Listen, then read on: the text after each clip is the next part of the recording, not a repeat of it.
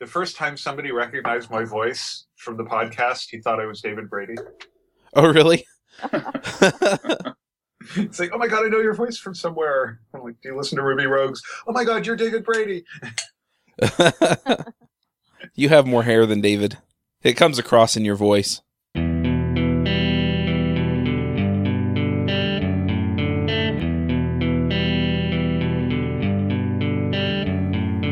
Hosting and bandwidth provided by the Blue Box Group. Check them out at bluebox.net. This podcast is sponsored by New Relic. To track and optimize your application's performance, go to rubyrogues.com slash new relic. Welcome to the first episode of Bizarro Ruby Rogues, featuring Erin, Matt, Jeff, and me, Elise Worthy. Where have your regular hosts gone? I have no idea. Erin, do you want to go first? Sure. hey everyone, my name is Erin Parker. I've been learning Ruby on Rails since August of last year, and uh, I'm using it to build a site called Spitfire Athlete, which is a fitness network for women. Matt, how you doing? I've been using Ruby for about a about a year and a half, and uh, I'm just working on a couple personal projects right now, or projects that I'd hope to release soon, and that's about it. Jeffrey the giraffe. Hi, I'm Jeff Petrie. Yeah, and I've been uh, working with uh, Ruby for probably about four to five months now, but on and off for uh, a few years. But this has been really the first time I've been diving uh, farther than uh, than I than just sort of a cursory look. Cool. And I'm Elise Worthy. I have been dabbling with Ruby for the past two years, but earlier this year, I was accepted into Living Social's Hungry Academy program and was in an intensive developer training program for five months and have been working professionally as a developer for the last six months. Uh, I guess we should introduce our other two hosts. I don't know. What do you think? uh, everyone knows us already, right? good, good, morning, folks. Uh, this is uh, Josh Susser, uh, one of your regular Ruby Rogues, uh, visiting Bizarro World. And I'm Charles Max Wood. Thank you guys for having me on the show. I'm so excited to talk to you. I love this show.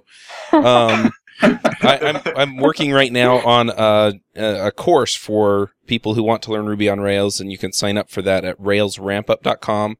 Basically, the highlights are I'm going to get you to the point where you're building and deploying your own Rails app, and you get basically unlimited access to me as you're learning how to do that. So um, it's an eight week course. I figure that's long enough to really help you get through the hard parts. So anyway, that's what I'm working on. And uh, again, thanks for having me on the show. I'm a huge fan. yeah, yeah, me too. Me too. oh,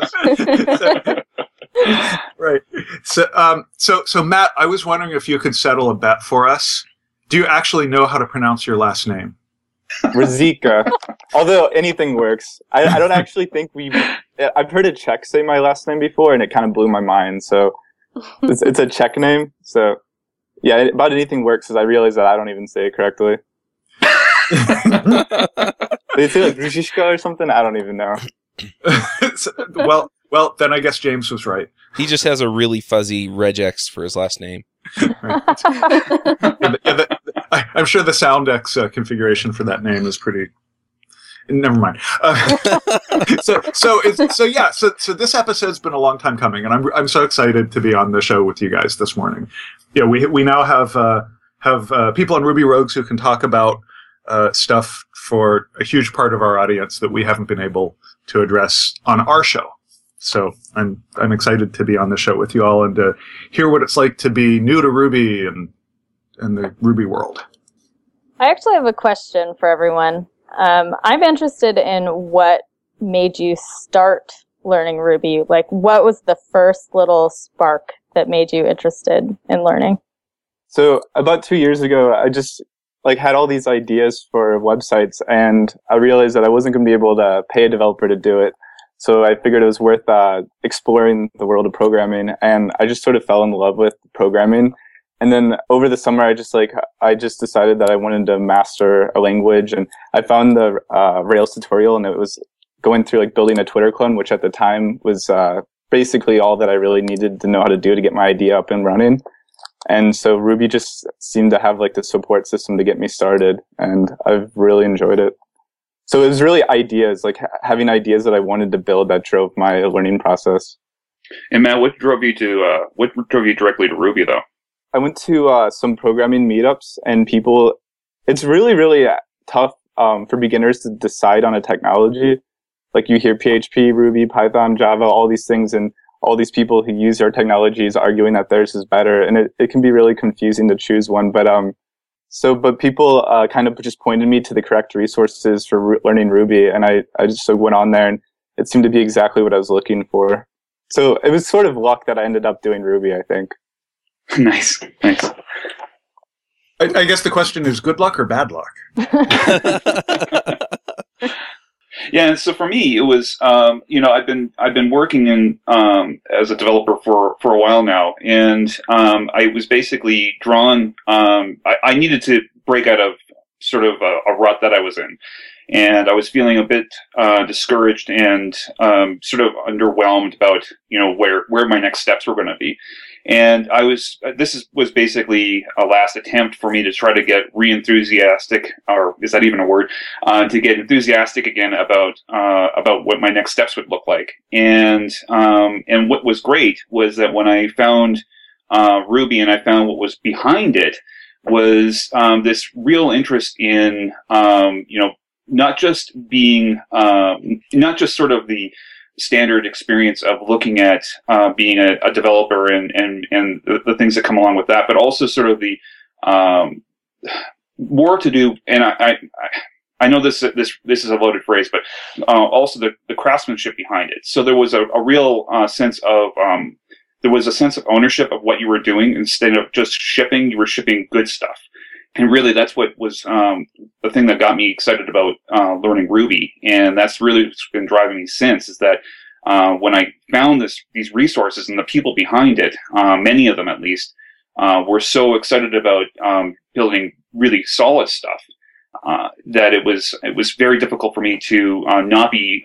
enthusiastic about um, the future in in development again. Development again. Um, what, what, what about you, Elise?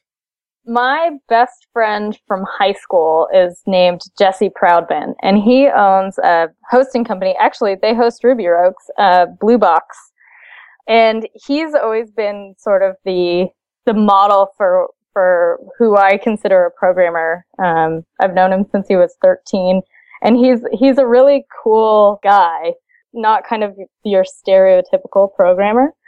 Um, and I had the opportunity to go work for Blue Box and went to RubyConf 2009 and was totally blown away by the rest of the people in the Ruby community, just how kind everyone was, how accepting everyone was. I got to meet just dozens of people who were influential and exciting. And it, it made me kind of jealous. like I, I wanted to be involved other than just a marketing person. And so that kind of piqued my interest. I actually, the first book I bought was Peter Cooper's Beginning Ruby, I think, or maybe it's just called Ruby. And uh, right when I started that job, and slowly made my way into to learning some Ruby. Awesome. What about you, Erin? Yeah, so back in um, April of 2012, I actually was looking on meetup.com for something to do on the weekend, and there was a Rails bridge for women that was hosted at Pivotal Labs. And I thought, and, it, and it, the, the messaging of the meetup was very beginner friendly. So it was like, hey, you can come from all backgrounds, all levels, doesn't matter. We'll teach you how to build a Rails app from start to finish by the end of the day. And I was like, wow, if there's anything I should do this weekend, it's this thing. And I actually didn't even know what Ruby on Rails was outside of some technical thing. I just knew it was a technical thing and I just thought it sounded fun. But I went and I, it just opened my eyes completely. I saw so many possibilities and I always just kept it in my back pocket. And it wasn't really until August later that year when I uh, wanted to build Spitfire in some way, shape, or form, and I only knew HTML and CSS. And I was just ready to dive back into what we started at um, at Railsbridge, and since then I've just picked it up and committed to it, and um, started with Try Ruby and continued on with Michael Hartl's book, and just just went on from there.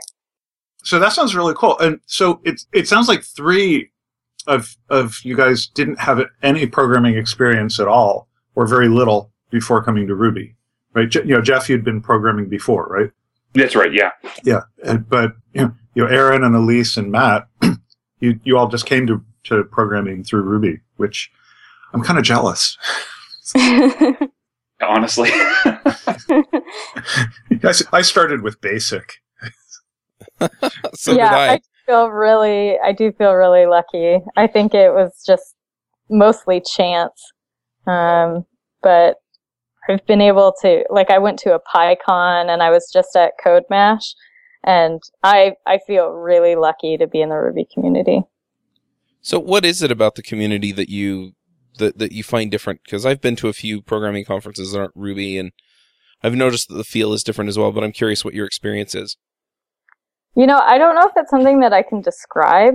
I meet more people at Ruby conferences, and I I have no idea why. Um, but at CodeMash, I, I actually gave a talk on integrating novice developers into existing engineering teams, which was really fun and terrifying. Um, I, at the beginning of the talk, I was like, hello, please introduce yourself to me because I have no friends here. like, I would like to be your friend afterwards. um, and I definitely never feel that way at, at Ruby conferences. I didn't feel that way at my first one. I don't know. I, I think something about the language attracts people that are either like me or friendly or who knows. Yeah, when I was when I was living in New York for a while, about every other week, I was going to the Ruby meetups there, and they'd usually be hosted at Pivotal Labs, and it was just a really it's a really exciting atmosphere. You get, have almost nearly hundred people depending on the night, and everyone's just talking about the newest happenings in Ruby and or hacking hacker news articles and free beer, and it's just like kind of a a great gathering to just hang out with other people who are uh, learning the same thing and going through the same things you are. Oh, now you're making me nostalgic. I, I really liked the uh, New York Ruby meetups. Are, are, they still all about the bad pizza? I, I like the pizza. I, I, okay. I actually use that as a excuse to go all the time. I was like, oh well, I got to eat dinner somehow. So okay, I, I, guess I guess they, I guess, I guess Pivotal's in a better part of the city where you can get better pizza. Yeah, maybe. Huh, that's cool. Yeah, that, that, those were those were impressively large groups that that would turn out in New York. So, so that's a good group of people. So I, I, am wondering a little bit is is there something about the community that contributes to making it easier for new people to come in? Uh, one thing I noticed, so I think it was earlier this week I started trying to learn a little bit more about CoffeeScript and Backbone and, and some of the JavaScript frameworks. And I was kind of surprised at how hard it was to find basic introductory tutorials that were good. And I think I've definitely been spoiled by all the high quality introductory tutorials in the Ruby on Rails community that are easy to pick up, well explained, very, very simple to go through. But uh, most of the, I don't know, maybe this is just because I, I haven't been in it enough yet, but it just wasn't as easy. And uh, like I couldn't, I couldn't find a Rails cast equivalent for it. So I definitely think it's it's easier for you to find beginner tutorials in the Ruby community and to just have all your beginner questions answered on Stack Overflow, which has been really nice. That's actually really funny. Uh, so, uh, Erin, do you know of Peep Code? Uh, nope. oh, awesome. So, um, I, I am the luckiest beginning Rubyist ever because I used to live in Seattle and, um, Peep Code is done by Geoffrey Grosenbach. Um, and oh, Jeff lives in yeah, Seattle. I, yeah, otherwise known as Top Funky. Top Funky. Yep. Um, on Twitter and GitHub. Yep. Yep. And he is one of the really amazing Seattle RB folks. Um, but he does a screencast series called Peep Code. And one of my original picks was his CoffeeScript tutorial. Mm. Um, it's really good. So, uh, that's a total side, but, um, I think, uh, you're right that the Ruby and Rails communities have really good tutorials. And I think some are branching out into JavaScript. So that's kind of a lucky transition for me. that's the drive of the community, though, isn't it? I mean, that's part of the reason why I've been so excited about being uh, going into Ruby further is because um, it just it doesn't end there. It's the people that are behind this that are constantly driving. I mean, that was a perfect example. Not only are they driving towards you know producing better Ruby code, producing better Rails apps, producing better whatever, but they're also talking about that's that's the they're talking about the spectrum of, of, of, of what your stack's going to look like too, which includes things like JavaScript or CoffeeScript or or what have you. So and and it um and that's really the fun part about all of this. Yeah, I couldn't agree more. At the, uh, I just went to a St. Louis Ruby meetup about a week ago, and I was going to do. I did a talk on TurboLinks, and I was thinking it's Rails four. It's great for a Ruby meetup. But it ended up all being about CoffeeScript, and I thought that was pretty interesting. So, I was, so I, as I was doing, I was like, wait a second, there's no Ruby in here. it, I, I think there's a lot of uh, polyglottism. Is right. that a word, Jeff? uh, polyglottery uh, in uh, the Ruby world. And Absolutely. Yeah, the, uh, I, I know that. Uh, like, if you go to a Ruby conference, there's always a bunch of talks that are not even remotely about Ruby. It's kind of amusing, but I think it's a cool part of the community too. For for people who've been um, like Elise, you said you've been going to uh, like PyCon and other conferences. Do you do you get that same sort of polyglot perspective at the other conferences too? I think so.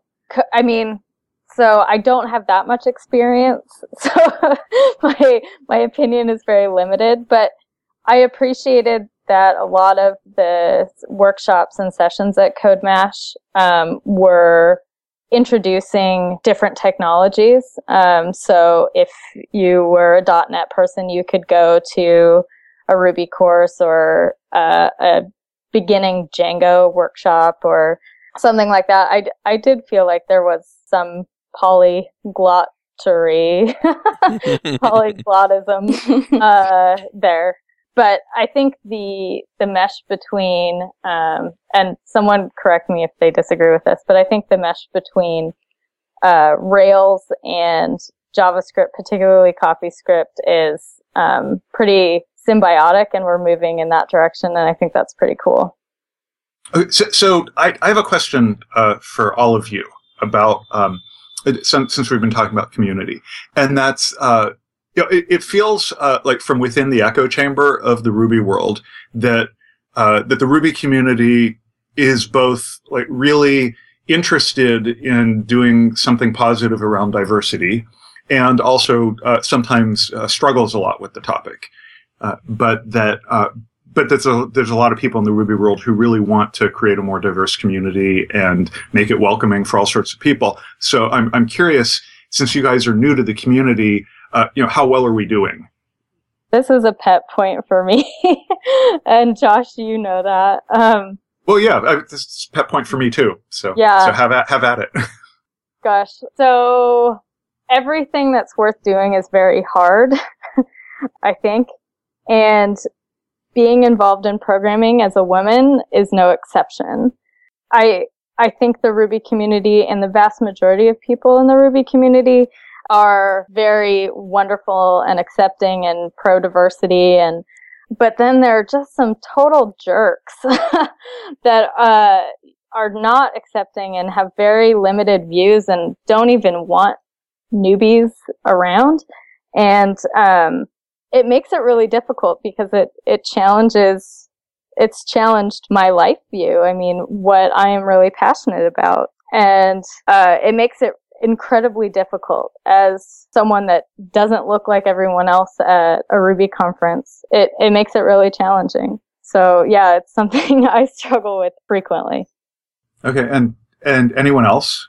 Yeah. Um, actually what's, what's interesting was when the, when I went to Railsbridge, the, the very first one, it was, I think there were definitely well over a hundred women there.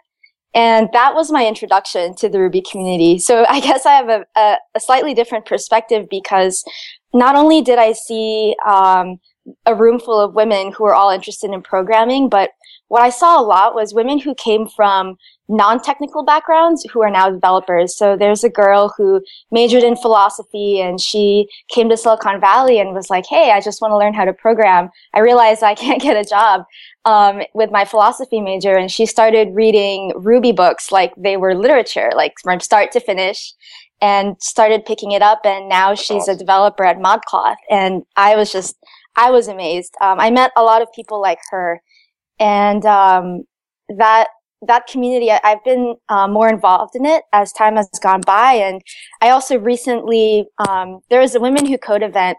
And, uh, that same day, a friend of mine who's not related to tech at all, she's, she's actually a student in optometry. She texted me. She was like, Hey, Erin, I want to go party with you tonight.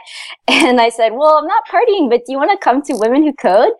And she, she laughed and she said, Oh, okay, sure, I'll come so she came and she just had an open mind and, and met lots of women there. And at the end of the event, she said to me, wow, I've never seen so many smart driven women in one room. It makes me feel like I can be in tech too. And I, I now view this as one of the opportunities I could pursue.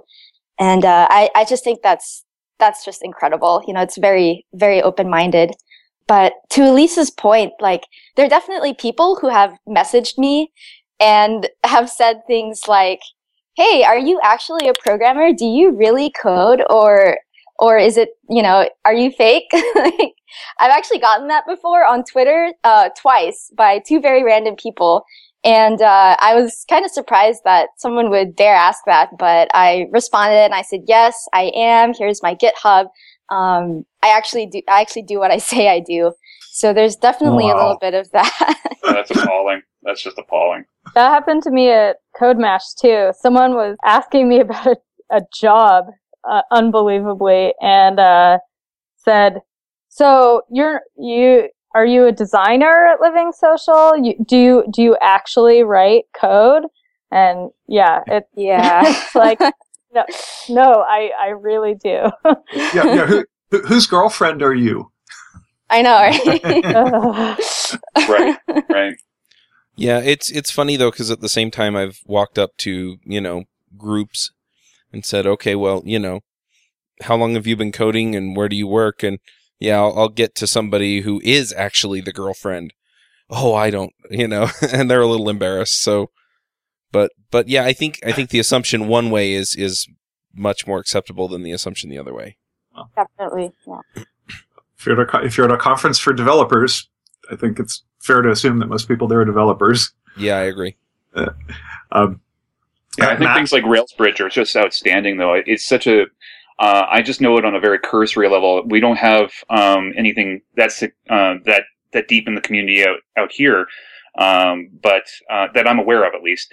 Um, I know that our um, technology um, group in, in, in in Albuquerque and in New Mexico is is definitely working towards broadening um, or creating a, a more diverse uh, network of individuals. Um, but I think that it's uh, it's it's this is something that we just need to continue to, to work toward without any question. Um, like Elise said, anything that's worth doing um, is is worth working for. And um, you know, I, I, I, for me, um, I don't I don't have the same sort of uh, being a white male. I have definitely some different um, I'm in a different position than a lot of people are. And, um, you know, the, the, the, but the thing for me is that I have two daughters. And so, um, there, this is a, a, an important issue for, um, for all of us. Um, but it's also near and dear to my heart for sure. Yeah, I have two daughters as well. And, you know, I mean, one of my daughters is very art- artistic and my other daughter is three and hasn't really, you know, shown a whole lot of interest in, in anything either way. But at the same time, you know, I want I want this to be open to them if they decide that they're interested, and uh, you know, I'm I'm definitely going to expose them to that. You know, say, look, you know, here's how you program, here's how you learn, you know, and then if they're not interested, then fine, they can go do these other things. But yeah, I, I think I think a lot of a lot of this discussion goes into the math and sciences areas, and uh, I, I think there's it's not an explicit bias, but it's an unspoken bias that you know we kind of push the the boys towards math and science and the girls towards uh, homemaking and and and you know other stuff and uh, you know I I think I think girls are as good at it as boys and sometimes they bring a perspective that I just don't see and and so there's some real power there that we can get if we if we open things up. And you know, as an aside, um, in my not my current position, um, but in uh, a previous job, I was actually uh, technical manager of a development team.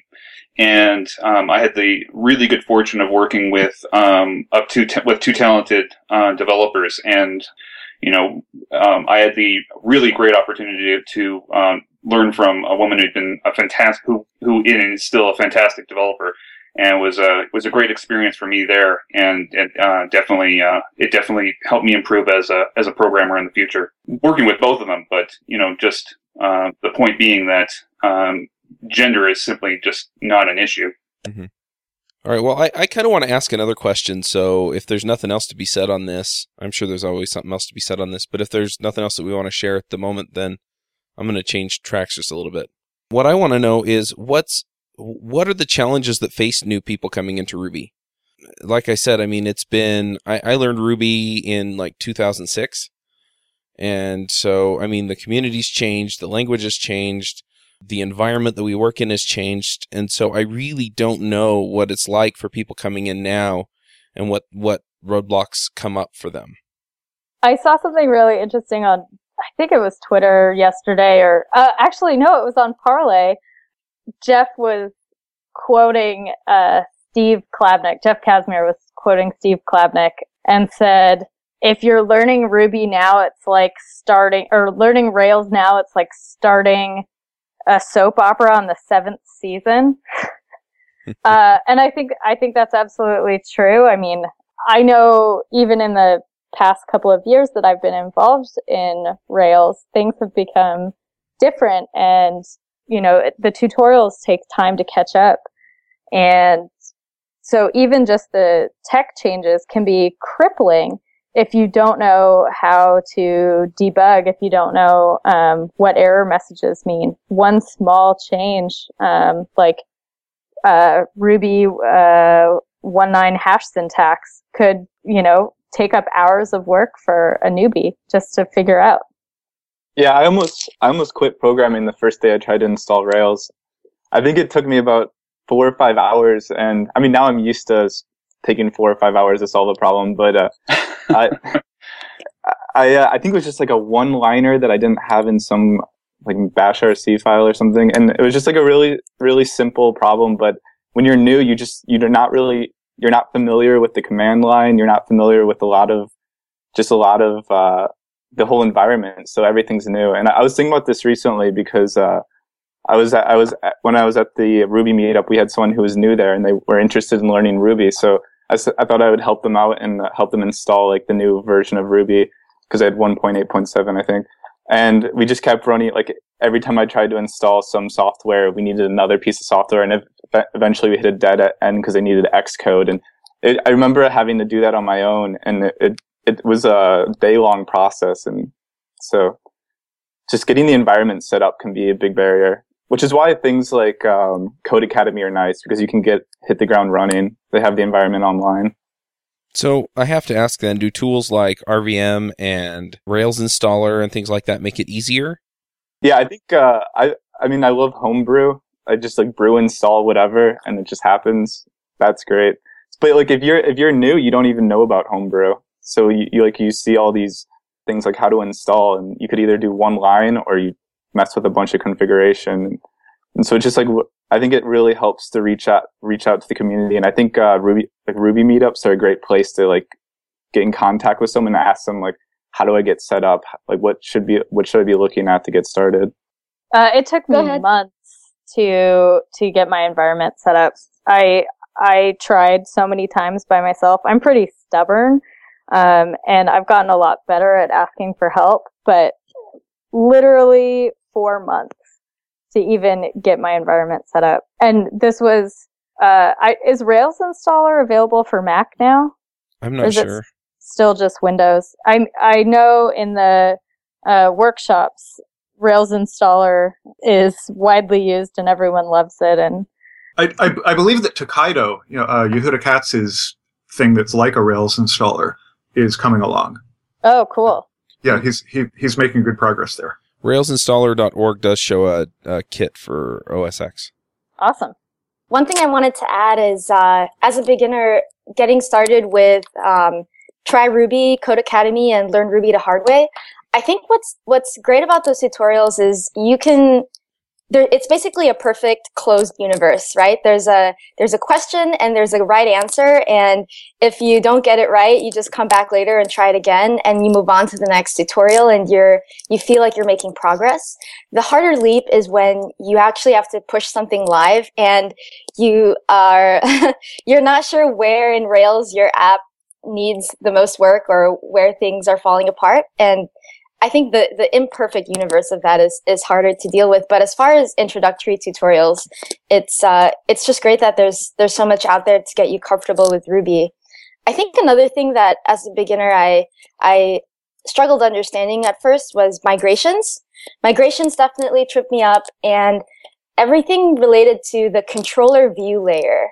So when you put something in the controller and you hope it shows up in the view, I I'm not sure if those are the best words to describe it, but a lot of tutorials don't go in depth enough into the mechanics of that. So some, I oftentimes find myself um, guessing like, oh, I think I put this in the controller right, and I hope I called it in the view properly, and then checking, and then also learning like the different ways to do that. I think those like those environments are a lot harder to get going with, but as far as the basic tutorials, there's there's so many great things out there. Yeah, when I started out, I followed a lot of tutorials and they were really great because they got me like in the workflow but i found myself a lot of times just sort of copying um, just copying what the tutorial said without truly like really understanding what i was doing mm. and so yeah and, and like so then when i'd go off and try to do my own app I, it was basically almost every time i ran into a problem so like how do i add comments to whatever i would just google like how to do it every single time and I wasn't really programming creatively, and it took a while before I could actually start solving my own problems and not just look on Stack Overflow for like examples of how to do something every time I ran into a pro, like anytime I wanted to do any new idea. It's sort of yeah. the life of a developer, though, in general, isn't it? Where you basically um, you, you have you have some fundamentals under your belt, and you try to um, build off of those as best you can. But it, you're going to oftentimes hit a, a stumbling block where you just don't know what the next step is going to be and that's where you need to reach out for you know um, either a Google search or or a Stack Overflow or what have you. So what you've described there, Matt, I don't think is any any different than any anybody else for sure. Because uh, I think that uh, this, this, there was certainly the case. It's certainly been the case for me in my entire career for sure. Yeah, now I'm just not embarrassed to Google. right. That's the, the I think the confidence is the biggest change. Like, well, but at the beginning, like approaching a problem that I didn't understand was embarrassing that I, I didn't, uh, that I didn't understand it. Now it's like, whoa, this application is a hundred times bigger than I could ever hold in my brain. Who cares if I don't understand it? Like, who cares if I don't understand what this is doing? Like, I'm just gonna go figure it out. Uh, and I think that, but the thing is, I don't think you can artificially make that happen sooner. I think you have to go through being being an idiot while programming and yeah. then you get there. And I think uh, any attempts to rush that uh, are misplaced. I, I find yeah. that interesting because basically what you're saying is that experience is knowing where to get the answers. Yeah. I don't think that feeling ever goes away. And, and, and, and, and I and I can't tell you how like how much of my day is spent copying error messages out of the terminal exactly. and pasting them into the Google search box. it's, yeah, yeah, yeah I, I, I do that a bunch of times every day. So that that is actually a really great skill to preserve from your newbie days because it will it will uh, help you out uh, for much of your career. I think. Uh, a but, side note on that: if you do find the answer and it's kind of hard to find in Google, write a blog post and make sure that the exact text from the error is in there so the rest of us can get it. yes. Oh, that's an awesome idea. yeah. And, and, and, and the other good etiquette around that is that if you post a question and then you figure out the answer on your own, you can come back and post the, uh, post the answer on that thread in wherever you are. And then, because it's you know there, there's all of these uh, sort of like landmines littered across Stack Overflow or or wherever where people say, "Oh, I got this error and then like they follow up later and say, "Oh, I figured it out. Never mind." And they're like, "What's the answer?" Yeah.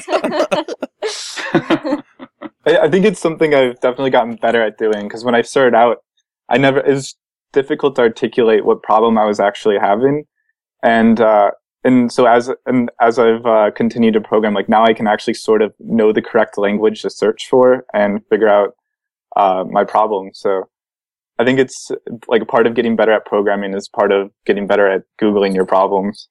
So I, am going to change uh, tracks again, unless somebody else wants to jump in here. My question now is: um, We read on the Dreyfus scale in in uh, Andy Hunt's book, Pragmatic Thinking and Learning. that experts kind of work off of intuition built on their experience and novices tend to need kind of prescribed steps to solve the problems that they encounter. My question is is it seems like there's a little bit of impedance mismatch because the experts have something that the novices need and that is the the knowledge to solve the problem. Do you run into this?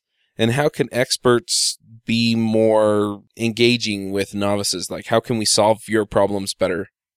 So uh, I, I can actually speak a little bit to that. So sometimes I'll read a best practice and I won't understand why that's a best practice. So I just won't obey it anyway. And then I learn why it's a best practice. So, um, an example is like, you're not supposed to delete your migration files, right? But I didn't know why. I was like, well, I can see the schema and the schema RB file. So why not just delete them? And then I deleted them. And then all of a sudden, like my app didn't work. And I then very clearly and like fundamentally understood why. And I think that's something the novice has to do. It's kind of like the metaphor of how do you get a good sense of direction when you're when you're traveling and the way you do that is you get lost and you get so lost that you remember oh i'm not supposed to go this way because that's not the way i'm going and it's in the process of getting lost over and over again and getting yourself unlost that you find your way around the place well and i think the same thing has been with ruby and rails it's like hey this is a best practice and i'm like why? And then I just don't do it or I do the opposite. And I'm, oh, that's why. Okay. now I understand. So we point out the tripwires and then let you blow your own legs off? Basically. yeah. Oh my. I think I think one main thing, Chuck, also is um I so I mentioned Seattle RB before, but uh Seattle RB was fundamental in getting me started, particularly the help of uh, Ryan Davis. And um, what Ryan would do, because I was so stubborn, is um, I wouldn't ask for help. Um, so I would spend a couple days working on a really stupid problem. I can't even imagine what for now, but um, he would say, work for half an hour on a problem. If you can't figure it out, just come back to me and I'll help you with the answer. And I think that that mentorship at a distance is really helpful. And that's the same thing that Jeff Casimir did at Jump, uh, at Hungry Academy is if you really get stuck, don't spend your whole life on it getting frustrated, but come, come and ask the question, but do it on your own first because you do need, those sea legs like Erin was talking about. Another thing, at least to, to build on that, I used to be hesitant to ask because I was worried I'd waste my mentor's time. But then I realized that the questions that I'm asking them, they can answer in less than a minute.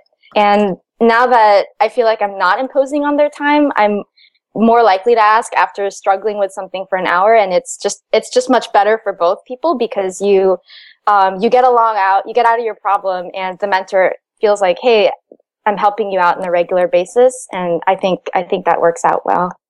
I, am curious, have, have any of you gotten to the point where you've, um, you've discovered the educational uh, benefits of teaching other people?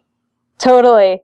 I helped out with a, a beginning Ruby class at CodeMash just for one session, but up until just now, uh, or CodeMash a couple of weeks ago, um, I didn't really feel confident in what I knew.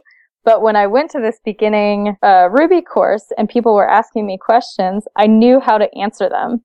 And it was like, oh my gosh, like I'm, I know what I'm doing. Like this is the same kind of question I would ask if I was in this class and I can, I can answer it confidently. So it, it makes a world of difference to be able to confidently tell people which direction to go or what the answer is. I was involved with a uh, a group called Hack Days, which is uh, part of Tech at NYU. Um, I was I was a co-organizer of the event last semester, and so uh, we we did give like talks and stuff. And afterwards, people would come up to me with the Ruby problems because I was like the Ruby guy in the group. And I would like show them like how like uh, I'd show them things that I'd built before because they wanted to know how like uh, they would do a certain thing, and I would so I'd opened up like maybe like a rake file, and they just asked me all these questions, and I realized that I did not know the answers. I just kind of left it abstracted away from me as I was I was as I was building these things, and so it was we were basically learning together. We'd like Google like what they were asking and figuring out what's the difference between this and that, and it was definitely a great learning experience for both of us. Okay, that sounds pretty cool. Any, anybody else, Erin or, or Jeff? Have you have you guys been uh, been helping other people learn now too? Yeah, actually, uh, there's a good friend of mine. She's a teacher and she wants to learn to code to work at an ed tech startup here in San Francisco. So she was filling out one of her applications the other day and she asked me to come help. And uh, I sat down and it was a very like it was a very you know not basic Ruby problem, but something that you'd see um, in an introductory tutorial. And I actually figured it out and I helped her out. And when I looked at her code, I didn't see what was wrong right away. But when I sat down with it, played around with it for maybe 20, 30 minutes, I got it. And then I got to, um, got to give her some pointers. And she also said, Hey, uh, what do I do when I get errors? And I said, Oh, just copy and paste it and put it in Google and you'll find someone else has your error. And that completely changed her day because now she does that. so uh, yeah, you, you, guys were talking about that, but that's definitely what, um, what everyone does. Yeah, and you know the the, the great thing about um, being a part of groups is that oftentimes, uh, uh and while I'm not in any sort of organizing organized mentoring sort of scenario, um, the really nice thing is that when you work with groups, that you often are just sort of bouncing ideas off of one another, and one person's question can lead to your uh, deeper understanding of the subject by leaps and bounds. So um, that that's one of the great things about uh, trying to to build something uh, with a team or um, with uh, other individuals outside of um, you know in the community and that sort of thing. Okay, so, sweet. The, uh, so I'm I'm um Jeff. You got dangerously close to talking about one of my favorite subjects there, which is pair programming, which is you know, like on Teams. It's a great way to you know direct your programming interactions so that you can share information really well. Absolutely. And, and, and I'm curious, like you know, the Ruby community seems like it's really big on agile development and extreme programming compared to a lot of other communities. And I, so I'm wondering, it, has that been a big part of, or even a small part of how you guys have been uh, learning how to develop in Ruby? Has, has that just been part of the world or has it been off your radar or has it been something that is a distraction? I mean, just t- tell me about Agile. So this is definitely something that I'm striving toward, and that's one of the reasons why I've uh, continued to be um, driven toward um, driven in this in in Ruby. Um, and I've I've had um, you know I've had opportunities um, that I just need to basically close. Uh, the deal on because um, people are, are offering and I just need to da- actually take take people up on that offer and that's that's actually half the challenge of being um, new to that environment is um, knowing how and when to take advantage of opportunities when they're offered. Yeah, I had a really great um, pair programming experience this past summer. I went to a hackathon and I our group decided to build our um, our hack on Ruby on Rails. And one of the people in our group had never used Ruby on Rails before, but they're a very good developer who like worked for work worked for Google. And so so we paired up and it was just a really good experience because I had to be the driver because I was one familiar with the language and the framework. But the, uh, my partner knew a lot more about like programming and web stuff and just uh, art, web architecture than I did. So they were like there as a guide, but like I had to be the one typing and, um, like on the driver's seat. So that was one of the, like, I think those five hours I learned more than one of the most, some of the most I've ever learned in five hours of programming two things for me. Uh, in terms of approaching projects um, with agile methodology, I, absolutely require it now. Like, um, I live in Pivotal Tracker because it helps me stay on track. My background's in project management, so like learning about agile, learning about um, using those methods for software development absolutely made sense. And so if I'm doing things that are not in a story, I know I'm off track. As in terms of pair programming, I I feel like it's a mixed. I I have mixed feelings about it. I think it's really crucial, and like being on an engineering team at Living Social, I have the opportunity to pair a lot. One trap that I think just sort of happens is um, if you're working on something very complex and you're pairing with a novice, it's possible that it, the novice is just sitting there watching you write code. And I, I know there, there are other ways of getting around that, um, different pairing styles, but, um, it gets really exhausting. Uh, and I'm not sure it benefits as much as, uh, as I think it should. So I think short planned pairing sessions are great, um, but not working on huge technical problems or doing um, pairing all the time. Yeah, I, I agree with what you said, Elise. Uh, the best pair programming sessions I've had is when we pick a specific feature and uh, we don't go out of that because when we when I've tried that before in the past, it it gets really messy, and I'm not that good with Git yet, so that learned a lot of things that way as well. But um, I also recently went to the ESPN Women's Hackathon. Amazing, such a hackathon existed because it was right at the intersection of women in tech and women who love sports. And uh, I got to work for the first time with um, Python girls, and I did the front end because I, I wasn't really familiar with Python. But it, what was really great about our team is that we um, we interacted a lot. I'm not sure how to describe it, but we we sat down together on just about everything, and I got to work with everyone on the team on something as we put the product together. And towards the end, we actually ended up winning one of the API prizes, which was really unexpected because we all had less than 10 weeks of programming experience at the time. So it was, it was really great that we were all around the same level. So it wasn't like someone was very advanced and others were extremely novice. We all were around the same and um, were lifting about as much weight in, in various places of the app. So that, that ended up being a really great learning experience and also trying a different language. That is so That's awesome. Really cool. That's really cool. yeah, that's I want to move to San Francisco. Yeah. have a lot more going on. That that sounds pretty cool. I, I have a um, I have a I have a, another community kind of question, and that's um, it. You know, when, when I got started in the in the Ruby world, uh, it, you know, there were you know maybe I was joining the uh, the soap opera in season two, right? the, you know, there there was that, there were the, you, know, the, you know it was still early days, and there wasn't as much to catch up on, but there were still uh, you know established characters, and the you know some of them some of them have left the community by now, and some are still around. Uh, but I, I remember there were a couple people who were really stand out and who were uh, inspirational for me. And, you know, people like uh, Dave Thomas and Topfunky, and you know, you know Geoffrey Grosenbach.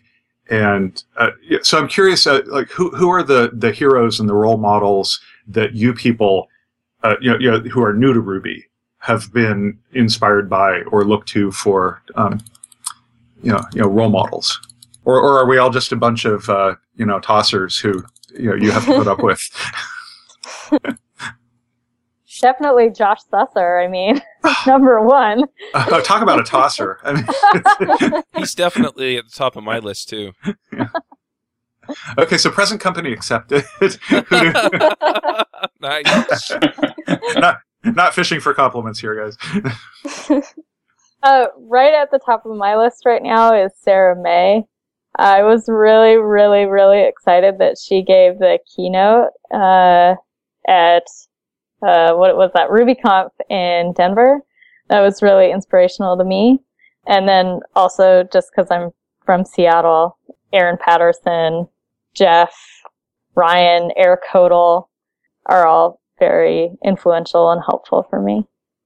yeah, to add to that list, um, you know, um, I, I just have to say, I, cause, because this is, this has come up regularly whenever I've had an opportunity to, you know, chat with people or show people the presentation, but, uh, Katrina's, um, presentation on refactoring was, um, such a big thing, um, and it still continues to be such a big thing, um, that, you know, I've even had people say that, uh, Katrina's, uh, presentation, uh, inspired them to become, um, be, to get into software development at all, uh, which is really awesome. Um, the other the other other person who really got me enthusiastic actually about um, working more heavily in open source was uh, Steve Klabnik.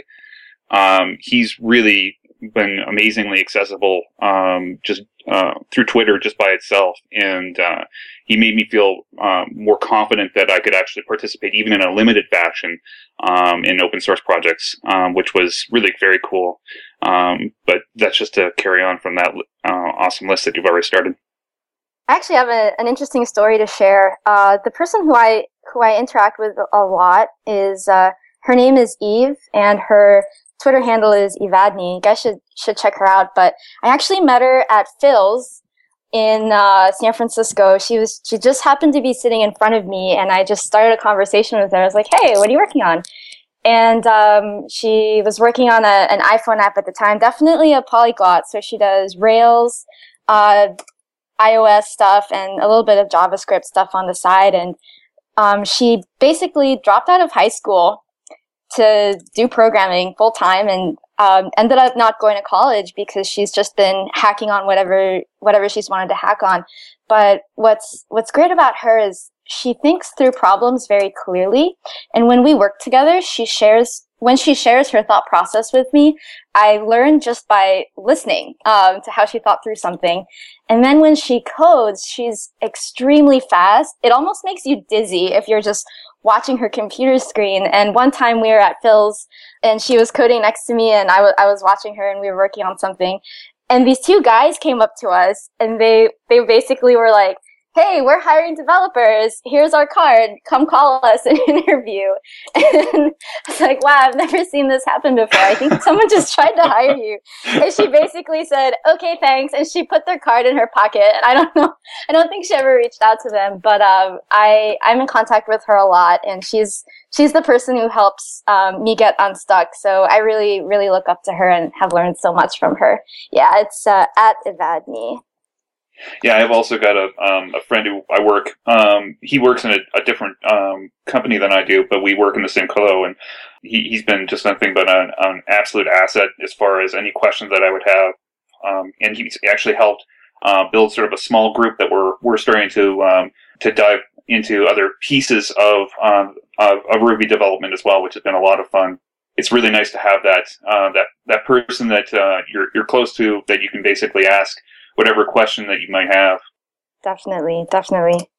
I have a, I have a great group of friends from uh, the club I was in at during school called Tech at NYU, and we even have our own IRC chat room. And there's about four or five of us on there every day. And whenever we have problems, like whether it be JavaScript, Ruby, or Python, or some whatever, uh, we, we just kind of can ask each other and lean on each other and I also got a job that way. So one of the people that was in the the group graduated and started to work at um, a new startup in New York City, and then I went and worked with them. And we got to just program twice a week, all day, and just look evaluate each other's code, and just having that camaraderie was just a uh, yeah, really inspiring. That's awesome. And they're all great guys. So very cool. All right. Well, um, I think. I think we're I, pretty I, close to time. It, it I have I have one I have one more question. Good. Uh, I, the, I, love this and I want to keep it going, but yeah. Yeah. Yeah. Yes. well, I yeah. So th- this is this is one that's that's pretty topical and and came up on Parley, and we were talking about uh, Steve Klabnik uh, did a post uh, last week I think called Rails has two default stacks, where he talks about the omakase stack, which is uh, you know David Heinemeier Hansson's. Hey, this is the Rails defaults. This is what we ship with out of the box, uh, and it's the you know we've curated all of the all the defaults for something that we think makes sense and they go well together. But Steve was talking about here's this prime stack where uh, pretty much everything is different, but they still play well together. And I'm curious, uh, you know, the the you know for people who are just starting out in Rails, did this did this help uh, like clarify how you thought about all the different technology people talked about in their blog posts and, and how things fit together? Or is it just like a big confusing mess about where, you know, you sit down to do a Rails project and you have no idea which pieces of technology you should be using? Or, I mean, what, it, uh, so it's, you know, when I started doing Rails, there, there wasn't too far you could stray off the golden path. so true yeah, it's like you could just use ERB or and and then there was oh god what was it called it was like Haml, but uh, it was it was uh, it was why the lucky stiffs um, uh, Markaby, I think that's Uh-huh. what it was called. So, so there weren't too many options, and like it was hard to use Postgres. Yeah, This this is a question that I wanted to ask too, because yeah, when when I got started, it was model view controller, and yeah, everything was pretty much set, and then you just dumped everything else in public, and so and now you have the whole uh, asset pipeline and things like that, and so yeah, it, is it hard? You know, I, this actually I think brings up a bigger question too, but I I don't understand what the big fuss is about. I mean, yeah, it's like you can modify anything you want. The wonderful thing about being in Hungry Academy was I got to try so many different things. So I tried Haml and I tried Thin and I tried, you know, a myriad different modifications and um and so I don't know. I I don't I guess for for defaults like yes, they're there, but I'm happy to change them based on either project requirements or my preferences. Like, meh, big deal. but then also, uh, I, I think this brings up another question that I'd like to talk about, uh, maybe before we close, which is, is it okay to be a programmer and not really care about the technology conversation?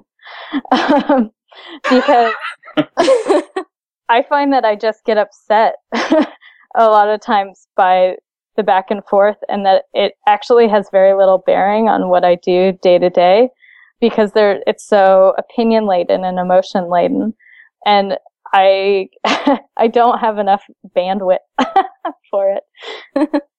No, I don't. I don't think that that's necessarily uh, a bad thing, and I don't think it reflects on you or anyone else. My tendency is to kind of ignore a lot of those conversations until it's a conversation about something that's causing me pain. So, I mean, I switched to Haml because I was routinely leaving off closing tags and a couple of other things that, that Haml just solved for me. And so I switched over to Haml and I still use ERB about half the time. But, you know, until it's a real pain, yeah, you, you're not, you're not losing out. You're not being delinquent in any way by not, you know, paying attention. Um, at the same time, though, some of these conversations have more to do with shaping the community than they do about the technology stack, and those are the ones that I think everybody should at least be aware of. Yeah, definitely. I agree with that. I think also when uh, when you're new, I guess you just don't really understand the um, the intricacies. So, for example, I've been hearing a lot of people say, "Oh, you should switch over to PostgreSQL," and I actually just don't know why. Um, and they'll say, "Oh, it's better. It, it's just a better database." But um, like you said, Chuck, it hasn't been a pain point yet, and I haven't I haven't bumped into it enough to where I start thinking, "Oh, I think I should start to do that." Whereas, um, same thing here, like my HTML files or ERB files are really, really crazy on the HTML and they're starting to get so crazy that it's a pain for me to look at them. And now I'm starting to think, hey, I think I should switch over to Haml so that it's easier for me to read my own files. And I think that might be for beginners a, a good way to know when, um, when to start getting into the conversation around uh, different types of technologies. But the same thing is with testing. Like, I don't know, I don't really know the difference between RSpec, Cucumber, Minitest. Like, it hasn't gotten there yet, but I'm sure it will one day. And, um, and that's when I'll start tuning in.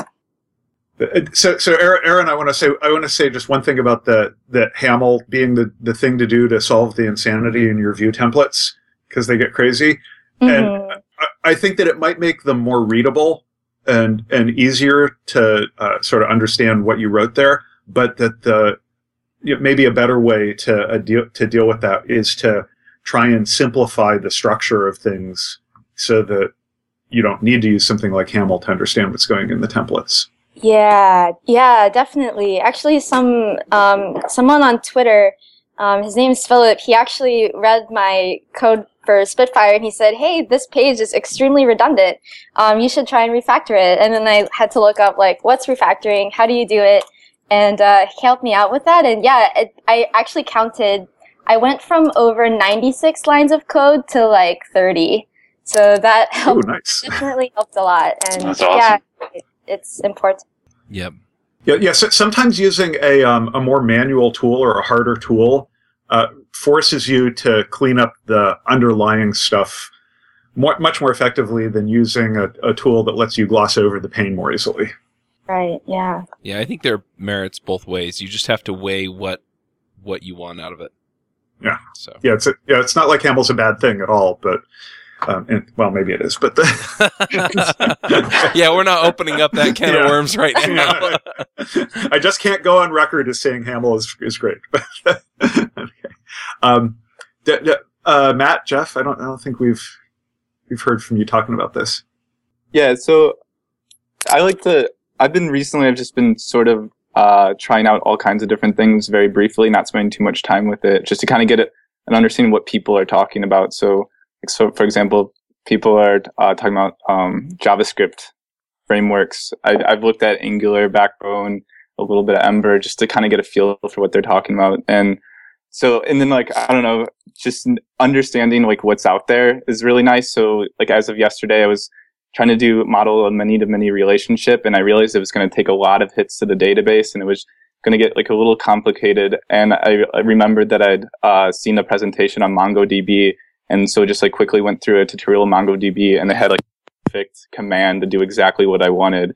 And so I think it's just nice to understand that there are like other options.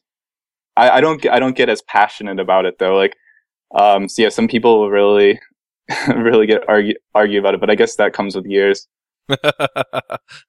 yeah. You don't fight about it until you have real experience. no, I'm just kidding. Yeah, I, I think it really just comes down to I mean some of these some of the technologies have some obvious flaws, and so if you can live with those flaws, it's a trade off that you're accepting. But yeah. I might be one of the few Rubyists that got into it without really having a defined path towards Rails. And so, and I'll, I'll um, happily admit that, um, well, maybe not happily, but I'll, I'll readily admit that Rails is definitely lacking in my, uh, my experience, uh, right now. And that's something I'm, I'm, I'm correcting at the moment. But one of the things that uh, I had to be careful of was that the interesting thing about this for me was seeing the arguments that were in play over things in Rails specifically made me feel less inclined to uh, adopt it as a framework. and because it, it, it, uh, if, if, if I didn't have sort of a better understanding of where, where Rails had come from and uh, the, the great foundation that it does have and, and that the community sort of sorts things through, I would be very, um, if I were just to look at what's the conversation has been like recently, I'd be probably very hesitant to actually adopt it as something that I'm interested in today. That all being said, I'm certainly uh, adding it to the, the, things that I'm learning. You know, I, uh, I'm doing a, a sort of a, a, a, weekend thing with a couple of the people, and I'm uh, the, our Ruby group here, our Ruby meetup here in, uh, in Albuquerque. They're uh, they're branching off sort of a Rails um, a Rails group there, and so all those things are really um, really valuable for my own educational purposes. But I, I tend to agree with the, the conversation that you have to be very careful about uh, how much you do care about where these conversations are actually going, because a lot of times um, it can just confuse the matter of what you're trying to accomplish, which is basically to produce something really cool. All right. Well, I need to start wrapping this up, so um, we're gonna go ahead and do the picks. Let's. Oh, I forgot. Elise is running the show. Elise, why don't you pick people to give picks? oh, uh oh. Uh, Matt, do you want to start? Sure, I can start. So uh, my first pick is Craft Coffee. It's a coffee of the month subscription service where I interned this past fall, Ooh. and I was writing Ruby code there. And uh, what they do is each month their coffee experts do blind evaluations of uh, 50 plus coffees from dozens of roasters and pick the top three. So as a subscriber, you receive the top three coffees from uh, three different roasters each month. And working there was awesome because it's really good coffee, and I got to drink craft coffee whenever I wanted, and it's probably the best I've had. So that's my that's my first pick. And then my second pick is I'm uh I'm planning on traveling to South America for a little pretty soon, and uh, I found this site called Duolingo, and their slogan is uh, "Learn a language while translating the web." And uh, the idea is that you learn like they they have a it's a nice software. They give you like little lessons, and then you go and actually translate real text. And so you might be translating like a new journal article or Wikipedia. And one of the things they say is that if a million people used it, uh, they could translate the English wiki to Spanish in just 80 hours. So uh, it's kind of a cool concept. I, I found out about it from, through a TED talk called uh, Massive Scale Online Collaboration, and it kind of gives you a big picture view of um, like how these kinds of things can work. I think it was uh, started by the guy who started CAPTCHAs, which they now use to translate books on Go- like Google Books. Awesome. So, so those I are my love picks. Duolingo. That is so cool. I'm learning French though, very slowly. Uh, yeah, I think that Spanish, Portuguese, French, German. That's all I have right now. awesome. Jeff, you want to go? Sure. So, uh, in my, um, I've been basically trying to find um, as many places where I can, you know, sort of uh, learn off of others as much as I can. So, in in in that sense, I've been trying to find uh, other places, um, preferably uh, something where I can basically, you know, still be in my slippers. Um, where I can basically participate in some sort of conversation and um, and and see where things are going. So um, there's actually been a couple of of um, of sort of Ruby Hangouts. Well, one's actually called uh, the Ruby Hangout, and they have a monthly meeting where they get together and they do a G plus thing where somebody where there's usually a presentation. Uh, Jeff Casimir did one, I think, um, and and there's been a, a variety of others, and I'm, I'm afraid the other names are escaping me right now. The other is uh, Comp, which is something that I just found out through Parley last week, and I participated in it um, the first time last week, and it was really great. It was basically, it was a you, you join a bunch of a couple other people or a few a variety of other people, and you watch a, a presentation, and then afterwards you do uh, a G plus hangout, and you, you, chat about what happened there, and that was really uh, terrific as well. Another pick that I have um, is um, a service called uh, Code Triage. And it's really cool because basically what it does is it allows you to sign up to get daily uh, a daily email that basically points you to a GitHub issue of a, a repository that you're following, and it, it pretty much allows you to get a feel for what's going on in that um, in that project, gets an idea about what the issues are there, and if you can actually participate um, as far as um, producing code to that can do a fix there, then that's um, then that's one way that you can sort of maintain sort of your uh, involvement in open source. One one other um, pick that I have is I, I tend to write a lot of notes. Um, I do uh, sort of how I document my day, and I think it was uh, on the Sandi Metz show. Uh, Josh, you may have mentioned. I think you mentioned Marked, um, but um, which is this great app that does uh, markdown to HTML or what have you. Well, the, the same person who's built Marked actually has another product called NVAlt, which is this uh, really fantastic. Um, uh, basically, I use it for all, all my all the notes that I take, and it directly links into Dropbox. And um, basically, I can have my notes anywhere. But when I'm working on my uh, my mach- my my laptop, I've always got you know thousands of notes available to me at any given time. So um, it's it's a really great app that uh, if you're interested um, in basically documenting things, this is a terrific uh, terrific service if I can, I got two others. One is uh, part of the thing that we uh, that as you know um, part- participating in the Ruby Newbie uh, contest, uh, we we received a, um, a, variety of discounts to uh, a few services. Uh, one of them was the Pragmatic Studios Ruby course, and I actually took it. Um, and I, I I wish I could say that I've completed it. By the time this airs, I will have. Um, but it's absolutely outstanding. Um, Mike Clark is um, just uh, is just a fantastic instructor, really interactive on the forums, and basically it's a terrific uh, terrific introduction to Ruby if you have uh, any sort of hangups. I I had a little bit of experience with Ruby before I took this, uh, the studio course, but it's just been outstanding since because it fills in a lot of the blanks. And and the one one of the in a presentation that I wanted to mention was the one that I actually mentioned in my video, which is uh, Ashish Dixit's um, making a difference right off the bat. He presented this the Madison uh, Ruby uh, 2012 conference, and it's a it's a really good. I, I think it's a, a good way that you can see how uh, you can introduce newer developers into your uh, workflow really quite nicely. And I think it's a, it's a really good presentation and uh, give it a shot and take a look at it. Cool. Thank you. Erin, you're up. All right. So, uh, my first pick is actually one that's very beginner friendly. So uh, initially, when I started pushing to Heroku, I always got hung up on the specific order of things and wasn't sure why um, why it kept crashing. So I recommend this article by RailsApps. It's called the Rails Heroku tutorial. It covers everything in the right order, and ever since I've followed it, I've never messed it up. So that saves me a lot of time and highly recommend it. Outside of uh, Ruby on Rails, there are two articles that actually were very influential. The first one is called Minimum Desirable Product. It's by Andrew Chen. And I'm, I think if you're in startups, you've heard the word minimum viable product before. And it's basically the minimum viable feature set that your product needs to, um, you know, be pushed live and have people use it. But one thing I learned um, building Spitfire is just because I built the feature uh, doesn't mean it's a product that people enjoy using or want to use. Doesn't mean they understand that the feature is there for them. So I like the framework of minimum desirable because it holds you to a higher standard of not just pushing features and saying, I'm done with this feature. I got to move on to the next one. But it makes you look at the whole product and uh, view it with the lens of, is this something that my um, my customers actually want? So that was great. And uh, last, the last one is an article by William Deresiewicz called "Solitude and Leadership," and um, he uh, he's famous for this other article where he writes about how people who go to top colleges are basically very excellent sheep.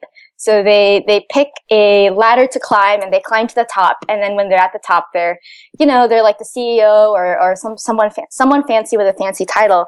But he writes in this article about what real leadership is, and it it could be forging your own path or not climbing a ladder at all, but rather being someone who thinks for himself or herself. And because he thinks for himself or herself, he can um, choose the right path to go down and lead others along the way. And I just thought the article was um, incredibly, incredibly well written. And he actually recommends that as leaders, um, we should spend less time on our social network feeds um, and more time thinking um, on our own, writing down our thoughts.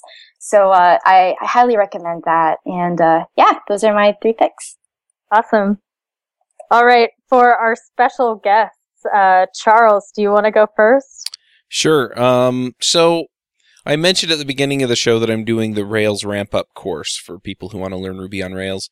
And uh, the system that I'm going to be using, it's an e-learning system written by a company out here called Instructure. It's actually a Rails app, and uh, they have an open source version. It this is a system that's used across a whole bunch of different universities across the nation. They're I think they're starting to branch out into international markets. But uh, anyway, they have this open source version. You can just go and install it on your server and use it. And uh, so that's what I've set up. I set it up on an Ubuntu uh, Linode or Linode, whatever you want to call it. And it, it just it works great. It's got like built-in forum and wiki. Um, you can upload files, so I can upload the video files and just tell people, "Hey, here they are. Go get them." Stuff like that. It's just it's it's awesome and um, it, it didn't take me too awful long to set up. It used to be more painful to set up, but it's not anymore. And uh, it looks terrific. It looks professional. And so, if you're looking at doing any kind of online training and you want a system that just kind of has everything you need to run a course, then this is what I recommend. And uh, you can find it at uh, instructure.com, I think, or canvas.instructure.com. I'll put a link in the show notes. The other thing that I want to mention, and I mentioned this before, is um, I'm a member of the Podcast Mastermind, which is managed by uh, Cliff Ravenscraft. Um, you can find Cliff's stuff at podcastanswerman.com. Anyway, um, it it's more of a mastermind and less about podcasting, and uh, we just have some great discussions. I highly recommend that if you're trying to learn something or improve on your life or your business or anything like that, that you go find a bunch of other people who are also trying to do that and just put your heads together and figure out the best way to do things like that. So, um, my second pick is mastermind groups. And uh, if you're looking to form a mastermind group or you want some help, feel free to contact me. Just email me, chuck at teachmetocode.com, and uh, I'll be happy to, uh, to, to share what I have and uh, see if we can help you get something going. Um, they don't have to be in person. Uh, the groups that I meet with meet over GoToMeeting. So um, just putting that out there as well. Well, uh, thank you. Those are my picks. Josh. Yeah, okay. Um, the, I, I wanted to keep my picks short this week, so uh, I only have one pick, and and this I don't. I'm sure I've done a music pick before, but I but I can't remember what it was. So uh, I. I, thanks to uh, Tony Arcieri, uh, we were tweeting a couple days ago about uh, synth pop music. Uh, he he turned me on to a new group that I hadn't heard of before called Parralox, P A R R A L O X, and they, they um they sound a bit like like early Madonna and early Erasure and you know maybe um you know Yaz, uh, you know so you know like Vince Clarke synth pop stuff. They're a lot of fun, and I it, so Tony pointed me at this uh, video that they did uh, for a song that is the artwork in it is just like all of like my favorite bands from the 80s album covers animated and dancing around and it's it was just a really creative concept and I had a lot of fun with it. So but I've been enjoying the uh, the group lately. They're on heavy rotation. So I just figured I'd throw that out there as a as a fun music pick. And that's all I got this week all I can think of is salmon from another dimension. Parralox and that's ex- and and that's exactly what they're about. Um, okay, I'll do my picks really quickly so we can get wrapped up. The reason I got into the Ruby community was because uh, I was doing marketing for them, and luckily, um, I'm very lucky that I get to continue um, my marketing side business and help out some really cool technology companies. Um, that company is called Brandworthy, um, and two of the companies that I work with that I think deserve lots of attention. Um, the first one is called Cloak, and it is a very immaculately designed VPN.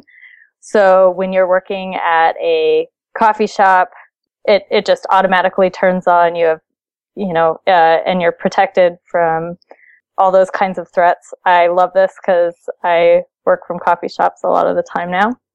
Um, and the second one is Bryan Helmkamp's Code Climate. Um, I listened to Sandi Metz's being on the show a couple weeks ago, and uh, she she referenced it too. But it it gives really excellent statistics for for your code and cleaning up your code. And I'm really lucky that I get to work with both of those companies um, on the side, helping them grow their businesses. Um, and my last pick has nothing to do with that. I like to spend a lot of time uh, not doing programming things. Um, so I like to read and play games and watch good TV. I just finished a really cool book called The Man Who Mistook His Wife for a Hat. And it is a bunch of short stories about clinical maladies that impact the brain. So the the title story is literally a man who could not recognize the face of his wife and thought she was a hat. Um, so I think that's a really awesome read, and it's uh, technical in just a, a different way, and uh, just really nice prose. That, so those are my three. That's a great book. That is amazing. You picked that book. I mean, it's like uh, all of my friends were reading that when when I was in college for a class that they took, and I got to read a little bit of it. It was just yeah. like, oh my god, this is amazing. Yeah. yeah, it's really good. It's old. It's good though. What happens if I mistake Josh for a hat? Uh, you, will have like uh, red sparkles in your eyes. Are you telling people to go watch our uh, keynote from uh, RailsConf last year? Yeah, yeah, yeah, the, yeah. Uh, so, so Elise, um, the um, uh, what what you said about uh, about code climate, I just want to remind people we did uh, we've done two episodes with Bryan Helmkamp, and we did one that was really uh, focused on uh, metrics and uh, and you know the kind of stuff code climate does. Uh, awesome. Chuck, Chuck, do you remember which one that was? Um, I can find out real fast. Yeah. Um, do you want to talk about the book club book real quick while I do that? Oh yeah, we have a book club coming up, um, which is the patterns of Enterprise Application Architecture by Martin Fowler, and uh, it's it's it's not a new book. It's been out for uh, I guess a decade or something like that, and and a lot of it. Um, if if it's kind of crazy, you open the book and you take a look at the list of patterns that it it is addressing, and it sounds like you're looking at the list of classes from Rails. So it's just, it's just you know very much where where DHH got a lot of uh, his his uh, direction for how you put Rails together. So I think it it helps uh, give a good grounding in what Rails was developed to be. And we're we're going to have Martin come on the show. We're going to talk about the book, you know, standard book club thing. So go uh, go pick up Patterns of Enterprise Application Architecture, and uh, we'll have Martin on the show. Uh, I think in a month or so. Yep, and the episodes that Bryan was on was on were um, uh, 41, where we talked about code metrics, and 83, where we talked about um, fat models. Oh, cool. So, so, so, uh, Elise and Erin and Matt and Jeff, I want to thank you for having us on the show with you. Thank yeah, you. it's it's been Thank you. awesome. awesome. Yeah. Can I just say squeak? Thank you. I gotta be on the show with those guys. Uh, do, do, do- do you guys want to tell people like your Twitter handles or anything so that they can uh, keep up with you and what you're up to in the world? Sure. Mine is uh, Never Bend Easy. And say your name again so people can. Oh, sorry. Yeah, this Yeah. is Erin, and mine is Never Bend Easy. Mine is my name, so it's uh, my Twitter handle is at Matt Ruzicka. You might need to spell that.